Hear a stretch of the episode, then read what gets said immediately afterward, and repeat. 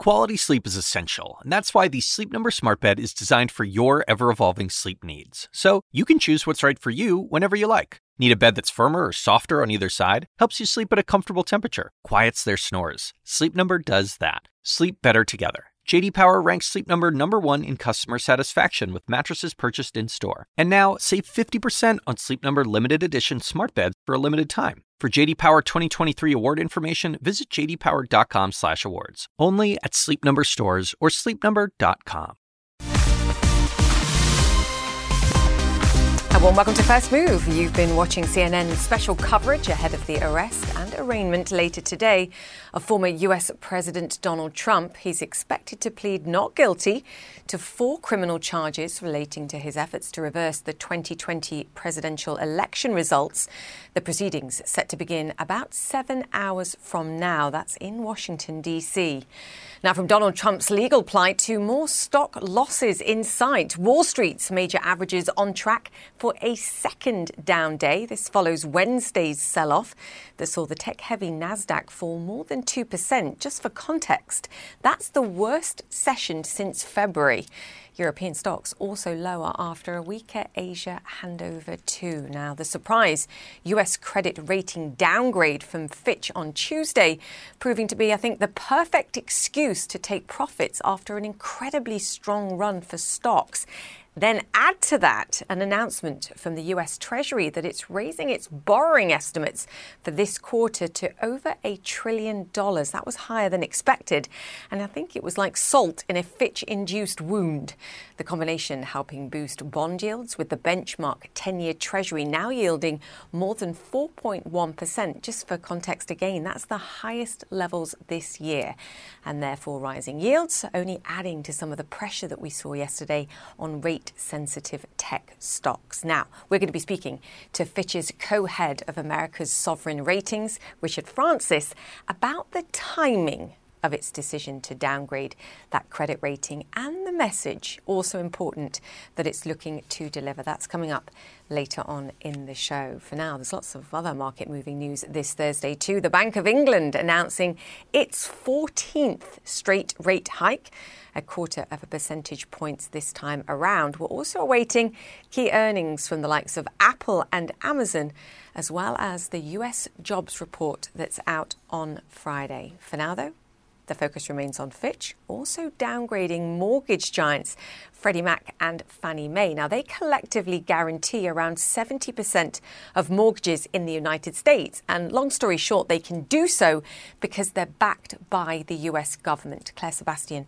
joins us now. Claire, that was an automatic domino fall, I think, because they piggyback off America's credit rating. So um, that was uh, set to happen as a result. What do you make of what we've seen? Over the last 24 hours. There were a lot of reasons, as I mentioned there, for stocks to fall, and not all tied to this credit adjustment. Yeah, I think you know we had a big number for private sector jobs, Julia, mm. which sort of weakens the argument for the Fed to take a pause. Plus that uh, sort of double whammy, as you as you talked about, with the the Fitch downgrade and then the uh, increased estimate for borrowing from the Treasury for the current quarter, which of course isn't nothing. You know, you have higher borrowing and higher borrowing costs. And we already had an estimate uh, six months or so ago that by the middle of the century, the US was going to be paying more uh, on interest payments on its debt than it is on anything else in the federal budget. So that may well accelerate that path. In terms of the markets, uh, I think equity markets are reacting to all of that. I think it's worth looking at uh, the 10 uh, year yield again because this is now uh, at a 10 month high. And as I said, that does push up those borrowing costs. And also, uh, if we can switch as well to the, the dollar, because the dollar tends to be fed by those treasury yields, and the dollar has been rising. It's roughly now hovering around a four week high uh, against the euro. But I want to bring in a quote for you from Kit Juckes from Societe Generale on, on sort of how to interpret that dollar uh, move. He says Fitch's decision uh, to downgrade the US from AAA to AA plus uh, is dollar positive. For now, it pushes US yields higher, uh, and the FX market understands that the actual risk of the US not meeting its obligations is even smaller than the risk of the dollar losing its status as the world's dominant currency. He says the rating will only hurt the dollar if the US tightens fiscal policy enough to alter the path of Fed funds. We know, of course, the IMF has been pushing uh, the US to, to, to, tighten fiscal policy, but I think you can see from how the, the debt ceiling debacle uh, went down several months ago that that is going to prove uh, extremely difficult. And just for perspective, Julia, uh, I want to show you the Fitch ratings for all of the G7 countries. The mm. US uh, has now lost the top spot. Germany is the only one left uh, with a, I don't know if that's the right, the right graphic there, but maybe we can bring it up. Germany's the only one left with that top AAA rating. Their debt to GDP ratio is just a little over half of what the US's is uh, at about 69%. The US now is on a par uh, with Canada there. So that is uh, something to look at. Although still, we should note that AA plus, a very solid uh, credit rating, still very much investment grade. Yeah, and uh, there's so many great points in that. But I think the message from Fitch is that America's not acting politically mm. nor fiscally like a AAA credit rating. But don't forget their superpower, which is the power of the dollar being used around the world. And in a crisis, what do you buy? You don't go to a AAA rated Germany, you go to America, and that hasn't changed. Mm-hmm. Claire Sebastian, thank you for that. And Fitch's co head of America's sovereign ratings, Richard Francis, as I mentioned, will join us later in the show to discuss all of this. In the meantime, more foreign evacuations in Niger. The United States now ordering some of its embassy staff and family members to leave the country in the aftermath of a military coup. The President Biden also calling for the immediate release of the country's president, saying the Nigerian people have the right to choose their leaders. Meanwhile, one of the coup leaders meeting with the junta of neighboring Mali that's backed by Russia's Wagner mercenary group. David McKenzie joins us now. David, uh, the US State Department actually said that the US Secretary of State spoke to President Bazoum and talked to him about the prospect of promoting um, the, the sanctity, I think, of the elected government. How does that square with at least a number of individuals being now pulled from the embassy? Well, I think the critical bit of information there is that the Secretary of State of the US is able to speak to the president at all. And we managed mm. to get hold of an advisor, former advisor to President Bazoum, who is in regular contact with the democratically elected president of Niger, who has been disposed. He said his morale is determined and optimistic, that he has been able to uh, speak to world leaders, including President Biden and the French uh, leadership and it shows that this isn't over, this story. There's growing pressure from regional bloc ECOWAS, uh, uh, particularly from the Nigerian president and Nigeria, a key trading partner of Niger, uh, to return the president to power. Uh, despite the moves by the junta to try and gain support from neighboring military leaderships like in Mali and in Burkina Faso. Uh, the uh, president is with his wife and son, according to that advisor, under house arrest. Tellingly, more than 100 people uh, close to the president and government officials appear to have also been round up by the junta. It's a volatile situation, uh, but that pressure is certainly growing. Julia? Mm, certainly. David McKenzie, thank you. Now, security is tight outside the U.S. federal courthouse in Washington, where former President Donald Trump will be arrested later today. What we'll see and what we may hear next. This podcast is supported by Sleep Number. Quality sleep is essential. That's why the Sleep Number Smart Bed is designed for your ever evolving sleep needs, so you can choose what's right for each of you whenever you like. Need a bed that's firmer or softer on either side? Helps you sleep at a comfortable temperature, quiets their snores? Sleep Number does that. Only Sleep Number Smart Beds let you each choose your ideal comfort and support, your sleep number setting. Sleep Number Smart Beds learn how you sleep and provide personalized insights to help you sleep better. All Sleep Number smart beds feature cooling, pressure relieving comfort layers for soothing sleep throughout the night. Temperature balancing bedding is designed to move heat and moisture away when you're hot. When you're cool, they hold their energy to help warm you. Sleep better together. JD Power ranks Sleep Number number 1 in customer satisfaction with mattresses purchased in-store. And now, save 50% on Sleep Number limited edition smart beds for a limited time. For JD Power 2023 award information, visit jdpower.com/awards. Only at Sleep Number stores or sleepnumber.com. Welcome back to First Move. In just a few hours' time, former President Donald Trump will appear in federal court in Washington where he's facing four charges relating to his alleged efforts to overturn the 2020 election, including conspiracy to defraud the United States. The indictment is the result of a months long investigation led by special counsel Jack Smith. Security has been ramped up across the nation's capital and around the courthouse. And that's where we find our Katelyn Polantz. Katelyn, good to have you with us. What can we expect today?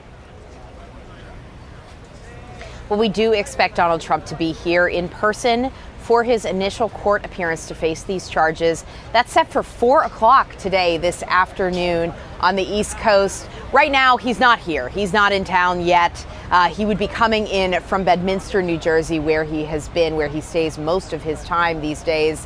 And he'll be coming into this courthouse essentially not seen by the public assembled outside. Right now, there's not a huge amount of crowds here. There is a lot of press and there's a lot of security around the building, making sure that these grounds right here in the nation's capital, just a couple blocks away from the Capitol building where that riot took place on January 6th, at uh, after Donald Trump held his rally on the ellipse. We're very close to where that is, but things are not crazy at this time uh, because there is so much security, there's so much lockdown here. Whenever this uh, initial appearance arraignment happened this afternoon at 4 p.m., Donald Trump will be driven into the building, and you won't see him walk in like any other criminal defendant coming here. He will be taken into the courthouse. He will be arrested, make sure he's in the system facing his charges, and then he'll be here before a judge. We expect it to be a very short court appearance, one where he'll be essentially just read his charges or told what he is charged with. Uh, he may not speak at all. There may be people from the special counsel's office, not just the prosecutors on this case, but perhaps the special counsel himself, Jack Smith, who oversaw, signed off on this case against Donald Trump, may be here in person as well. And then the magistrate judge may allow Donald Trump to enter his initial pleading of not guilty. But there are no photos inside a federal courthouse no video inside the federal courthouse. There will be a lot of uh, opportunity for hundreds of observers to watch the proceedings, but all we will get to see of what happens inside the building are going to be courtroom sketches, and then Trump will be out on his way back to New Jersey, and then this kicks off this case toward trial. That could be quite a long road ahead, but one that will be very intensely argued on both sides with legal arguments about whether the Justice Department is properly charging this case, whether Donald Trump has protections around him under the First Amendment, the Constitution, and even the presidency. A lot lined up for the future for this courthouse. Yes, the latest trial. They're stacking up. Katelyn Polantz, thank you. And of course, stay with CNN all day for continuing coverage of former President Trump's court appearance, as uh, Katelyn was mentioning there, scheduled for around 4 p.m. Eastern Time, around and just under six and a half hours from now. Okay, coming up here after the break, the US borrowing blues. Fitch hoping perhaps its credit rating cut will be a wake up call to American lawmakers. But will Washington get the message? Richard Francis, one of the executives behind Fitch's decision, joins us next.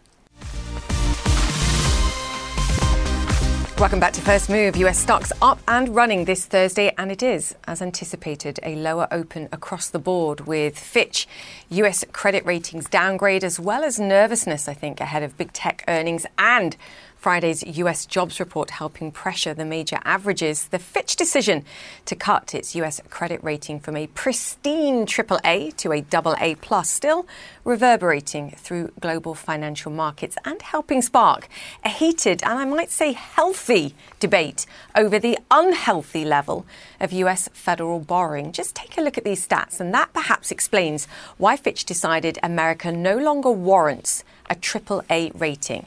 America's debt ratio as a proportion of its economy size is over two and a half times the average of nations that currently have a AAA rating. Now, the repayments, the interest costs on all this debt as a proportion of the money coming in or revenues is 10 times the size of the average for other AAA rated nations. And it's not only Fitch that believes all of this is unsustainable longer term. Democratic US Senator Joe Manchin today calling the US debt crisis a fiscal runaway train. Meanwhile, Washington watcher Greg Valliere, a frequent guest on this show, says more US credit downgrades seem inevitable. Now, Richard Francis joins us now. He's the co head of America's sovereign ratings at Fitch. Richard, welcome to the show. Oh boy, you've had a week. Um, this decision met with a mix, I think, of anger, derision, ridicule, even. Were you prepared for that, you and the team? You know, I guess uh, no, no, government likes a downgrade, so I guess some of this was not unexpected. Um, kind of the the, uh, the statements by the, the, U.S. Treasury, for example. Um, so you know, I, I, I, and as I said before, and you just mentioned, that the numbers I think speak for themselves. You know, this very very high debt level. We expected to continue to grow.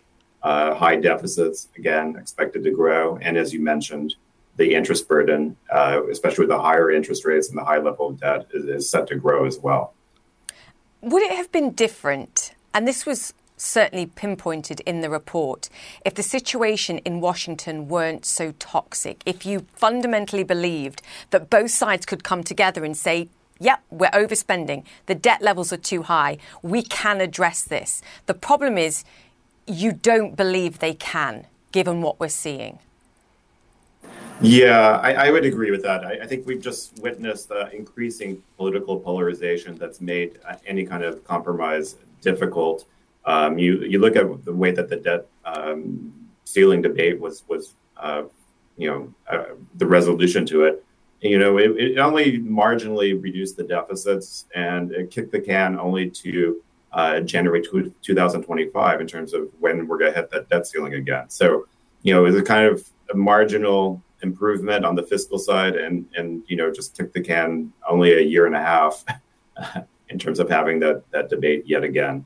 I mean, the problem is this decision seemingly is fueling the polarization that you're talking about. You have the hardliners, the Conservatives, and the Republican Party now saying this is exactly why we need to cut spending. And you've got the Biden administration blaming the Trump administration and their behavior and, and pinpointing January the 6th as an example. Richard, this report's kind of fueled the polarization that you're concerned about. Yeah, I think I think this just highlights um, our concerns. I mean, the, the fact that everybody's pointing fingers at everybody else just underscores the level of polarization that we have in the, in the U.S. right now, and the inability to really tackle the underlying uh, fiscal issues. Now, it's not just the government that's criticised you. Big investors have also said that this is a ridiculous thing because it undervalues America's superpowers, which is that the US dollar is the nation's, the world's reserve currency, that the bond market is the biggest. And in a crisis, you don't go to AAA rated Germany, you buy American debt. Richard, did you give enough credit in this report to the fact that America is the backstop of last resort and people will still buy American debt? In many cases, they have to. Again, I think we recognize the two fundamental strengths of the U.S. One is its large, diversified, and dynamic economy, and second, the the unparalleled uh, reserve uh, status of the U.S. dollar as the world uh, uh, reserve currency, and the tremendous financing flexibility it gives to the U.S. government. These are key strengths, and part of the reason we have a double A plus rating at this is because of, of those strengths. Uh, what we're saying is, you know, the debt level has it was under 60% in 2007. Now it's 113%, and as you mentioned, it's near nearly three times larger than the AAA median. Mm. And add on top of that these governance issues and the inability to tackle the situation. And uh, we're we're just saying we don't think these these uh, these factors are, are consistent with the AAA anymore. Yeah, what you're basically saying is if you didn't have the world's reserve currency and the biggest bond market in the world, you wouldn't even have a double A plus rating, correct? Correct. Correct. You'd, you'd probably more likely be in the A category without those without those strengths. Yeah, you said it. Are you also undervaluing something else, which is the dynamicism of the US economy, the technology, the innovation, the impact that AI is going to have over the next five to 10 years? Because that will surely mean stronger growth. And that's an important part of the ratios that we're talking about here that are inconsistent with a AAA rating. Did that get enough credit? You know, we, we did take this into consideration, obviously, that the you know that the U.S. could skirt a recession, for example, and and you know, but I, I think in terms of the ratios and the numbers that we're looking at, um, these these are more short-term factors. They're not really going to move the needle. Um, even if the U.S. were to grow much stronger than we're expecting, we would still see deficits rising. We would still see debt to GDP rising, um, and we'd still see the interest burden rising. So we did take it into consideration. It is a, a, strength of the U.S., but you know, again, doesn't move the needle enough to to keep the the rating at AAA. You know, a lot of people at the time of this announcement were sort of scratching their heads and saying, why now? The politics has been crazy. We saw that a few months ago. Um, the debt levels have been higher. The situation's been more uncertain. The entitlement situation and that cliff is not new. Richard, what is the message on that? Is it why not now? You could have done it at any point over the last, what, five years. You just chose today or yeah. this week. I'm, I mean, honestly, we, we put the the um, the rating on on watch negative um, uh, back in, in, at the height of the the debt ceiling debate. Um, when it was resolved, we put out a, a press statement saying that we're going to uh, you know keep the rate watch negative, and we're going to take our time and take a look at the underlying situation. So we really wanted to, to make sure that we took into consideration the, the Fiscal Responsibility Act, the impact it would have on the fiscal deficits and on the debt, and also revise our numbers and, and make sure that we you know have a, a, you know a good forecast and also kind of take stock of what just happened with the debt ceiling debate itself and what the resolution means. And I think in all those areas, we, we, we you know we decide ultimately that it, it, the U.S. is no longer AAA. But we took our time and we really had a healthy debate and, and discussion on, on the creditworthiness of the United States. Do you think you could have saved yourselves a lot of aggro by, rather than putting it on watch negative there, actually just doing the downgrade and saying, look, enough of this? Because I think at that point, even the government perhaps would have had um, more understanding than waiting a few months, even for the benefit of doing a more analysis to justify it um, versus doing it this week. I guess there were at, at, the time there was a kind of a range of possibilities. Actually, I mean, we were talking about you know probably minimal uh, risk, but that that you could actually have a default in the United States. So it's kind of hard to capture, um, you know, just by a one notch downgrade that kind of risk. So we wanted the I think the watch negative spoke to a range of risks. Um, you know, one is just a one notch downgrade. One is the possible default of the United States and one is if you got to the X date, that that might not be consistent with uh, with the AAA. So I, I, think we were kind of keeping our, our options open with that with the the watch negative, honestly. To your point, be thankful you aren't going down to double A. Quite frankly, given the performance at that moment. Be careful agreeing with yeah, that. I am going to thank you. okay. yes, exactly. Richard. We'll speak soon. Thank you. Richard Francis there, the co-head okay. of America's Sovereign Ratings at Fitch. Thank you, sir. All right, coming up okay. on First Move, the Women's World Cup. Two tight matches with another shocking knockout. Which teams are advancing to the round of 16? Find out after this. The assignment with me, Audie Cornish. So there have been arrests, suspensions, disciplinary hearings. They're shutting down graduation events. At this moment, the part of the protests that are admirable are young people calling attention to atrocities. Michael Roth is the president of Wesleyan University. I would like to make a space for them to do that as long as that space doesn't prevent other people from pursuing their education. Listen to The Assignment with me, Audie Cornish, on your favorite podcast app. Welcome back to First Move. Another shock exit today at the Women's World Cup. Two time champions Germany are heading home after they failed to beat South Korea, who also now go home. It means Morocco advanced to the knockout stages in their first World Cup appearance, along with Colombia. Patrick Snell joins us now. Well done to the Moroccan ladies, but what happened with Germany? Uh, Julia, look, you know, they're just another horrible moment for German Oof. football, right? You think back to what their men's team did at the Qatar World Cup late last year, going out in the group stages, as they did also at Russia 2018. But this is a real shock for their women's team. They were uh, European Championship finalists. Remember, they lost the final at Wembley to England, but they never really recovered from the moment they conceded very early on. Cho Soo Hyun for South Korea, putting them ahead after just six minutes. Um, and that was really just what they did not want. They did get back into the game on 42 minutes. Uh, Alexandra Popp with a header for 1 1. At that point, I think we thought they would just go on and get the win they needed to be sure of advancing to the round of 16. But the chances came and went.